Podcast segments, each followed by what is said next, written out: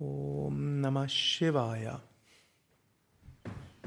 Ich lese etwas aus dem Buch Sadhana von Swami Shivananda. Ich bin ja seit Anfang des Jahres dabei, das Buch durchzulesen. Wir sind auf Seite 137 gelandet, haben also noch fünf Jahre. Gut, ab und zu mal überspringe ich ja auch etwas. Jetzt geht es zu Shivananda Yoga Sadhana Sutras. Nun über Yoga Sadhana. Yoga Sadhana gipfelt in der Einheit mit Gott. Lerne Yoga mit einem Guru. Über Ahimsa Satya Brahmacharya. Pflege Barmherzigkeit, Demut und Geduld. Nimm eine einfache, bequeme und feste Sitzhaltung ein. Reguliere den Atem, kontrolliere das Prana. Kontrolliere die Erscheinungsformen des Geistes. Überlasse die Früchte deiner Handlungen Gott. Nimm leichte Nahrung zu dir.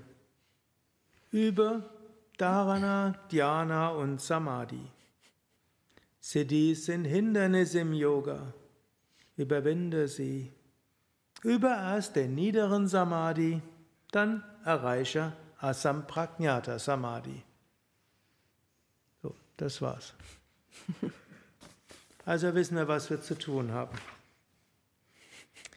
Also, äh, die, jede dieser Phase ist natürlich voller tiefer Bedeutung. Da kann man sehr viel drüber sagen. Und letztlich könnte man auch sagen, jedes dieser Sadhana Sutras könnte eine ganze Vortragsreihe sein oder ein fünfwöchiger Yoga-Online-Kurs und so weiter. Zunächst Yoga Sadhana, so ein bisschen Raja-Yoga orientiert. Oft im Kontext der sechs Yoga-Wege, wenn man nur Yoga sagt, ist Raja-Yoga mit gemeint. Das heißt auch Yoga Sutra von Patanjali. Gut, und das Ganze gipfelt in der Einheit mit Gott. Da wollen wir hinkommen dann gilt es, Yoga systematisch zu lernen und es ist auch gut zu lernen in der Tradition eines selbstverwirklichten Meisters. Hm, Swami Shivananda zum Beispiel. Es gibt so viele spirituelle Verrücktheiten heutzutage, auch so viele spirituelle Großartigkeiten. Und es ist gut, dass man öfters mal überlegt, in welcher Tradition ist es. Und dann, sei es die ursprünglichen Schriften liest, wie Yoga Sutra, Bhagavad Gita, Upanishaden, Werke von Shankaracharya oder eben die Werke eines selbstverwirklichten Meisters. Dann die ethischen Grundvorschriften. Es gibt ja fünf Yamas, aber hier greift er einfach fünf raus, äh, drei raus. Ahimsa, Satya, Brahmacharya, nicht verletzen, Wahrhaftigkeit und für, die, für alle die Übersetzung Vermeidung sexuellen Fehlverhaltens sind die drei wichtigsten ethischen Grundsätze, an die man sich halten soll. Pflege, Barmherzigkeit, Demut, Geduld. Hier greift er übrigens drei Niyamas raus aus der Hatha Yoga Pradipika, zählt dort zu den Niyamas. Also Asana, Yama, Niyama dann folgt als nächstes Asana. Setz dich hin für die Meditation in einer einfachen, bequemen Haltung. Dann reguliere Atem und mache Pranayama. Das können wir in der Meditation machen. Natürlich heißt das auch, auch sonst sollen wir Asanas üben und Pranayama üben. Und dann kontrolliere die Erscheinungsformen des Geistes. Das machen wir im Alltag und das machen wir auch in der Meditation.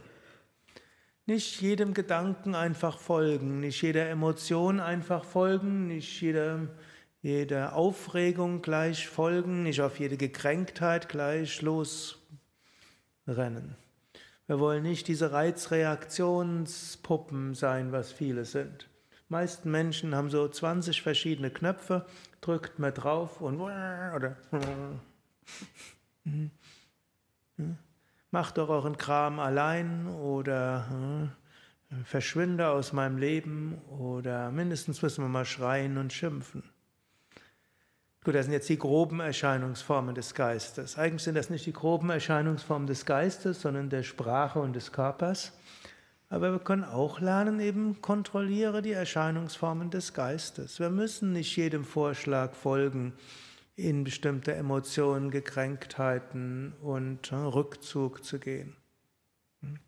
Das macht eben Raja Yoga aus. Kontrolliere die Erscheinungsformen des Geistes. Dann überlasse lasse die Früchte deiner Handlungen Gott. Beinhaltet natürlich, dass wir auch uneigennützig dienen. Das gibt ja auch schon aus, entwickle Barmherzigkeit, tu was Gutes für andere und dann überlasse die Früchte deiner Handlungen Gott. Was auch heißt, wenn wir nicht ausreichend beachtet werden, wenn uns nicht ausreichend gedankt wird, wenn andere uns vorgezogen werden, was soll's? Es liegt an Gott. Wir wollen es für Gott tun, nicht um Anerkennung zu bekommen, Dank zu bekommen und so weiter.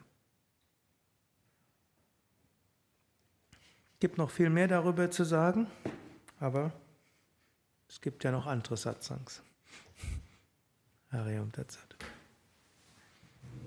Zum Schluss geht es um Asampragnata Samadhi und das ist eben auch wichtig, dass wir uns bewusst machen. Da wollen wir hinkommen. Die eine höchste Wirklichkeit erfahren, unsere wahre Natur erfahren, Gott erfahren und damit verschmelzen. Dafür rentiert sich alles zu tun, was dafür notwendig ist.